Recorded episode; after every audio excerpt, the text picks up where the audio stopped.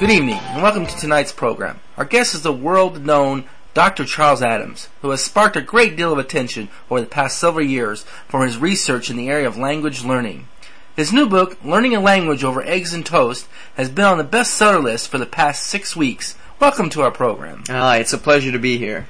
Now, Dr. Adams, tell us about the title of your book, Learning a Language Over Eggs and Toast. Well, one of the most important keys to learning another language is to establish a regular study program, like planning a few minutes every morning around breakfast time. Now, sorry for saying this, but your ideas may sound a little simplistic to our viewers. I mean, I took Spanish in high school for four years, I didn't become a proficient speaker of the language. Well, I think there are many people that feel that way, and that's just it. I'm not implying that we can become fluent speakers in a matter of a few minutes here and there, mm-hmm. but rather following a regular, consistent, and focused course of study can help us on the way to the promised land of language mastery. And remember, there is a difference between native fluency and proficiency in the language, and I'm proposing the latter.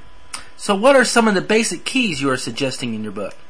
Well, as I just mentioned, people need to plan out their study by setting realistic and attainable goals from the beginning. Okay. I mean, some people get caught up in the craze of learning a language in 30 days only to become disenchanted when they don't perform up to their expectations. Mm-hmm. And small steps, little by little, are the key.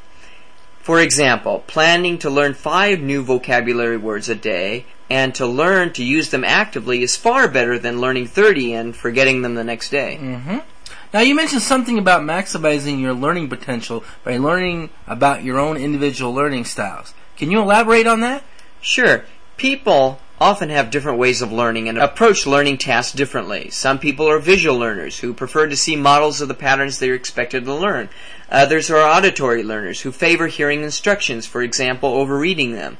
Now, our preferences are determined by many factors, for example, personality, culture, and past experience. Well, Dr. Adams, what is your learning style? Well, I'm a very tactile learner. You mean one who learns through hands-on experience? Exactly. So how does knowing your learning style benefit you? Well, this might seem a little unusual, but moving around while trying to learn and memorize material helps me a great deal. While I'm cutting up tomatoes and onions for my omelet in the morning, I might recite aloud vocabulary to the rhythm of the knife. Okay. But it's important to remember that often our learning styles are not singular in nature, but are often very multidimensional, and we tend to learn differently in different situations. So what is my learning style? Well, you're going to have to read my book to find that out.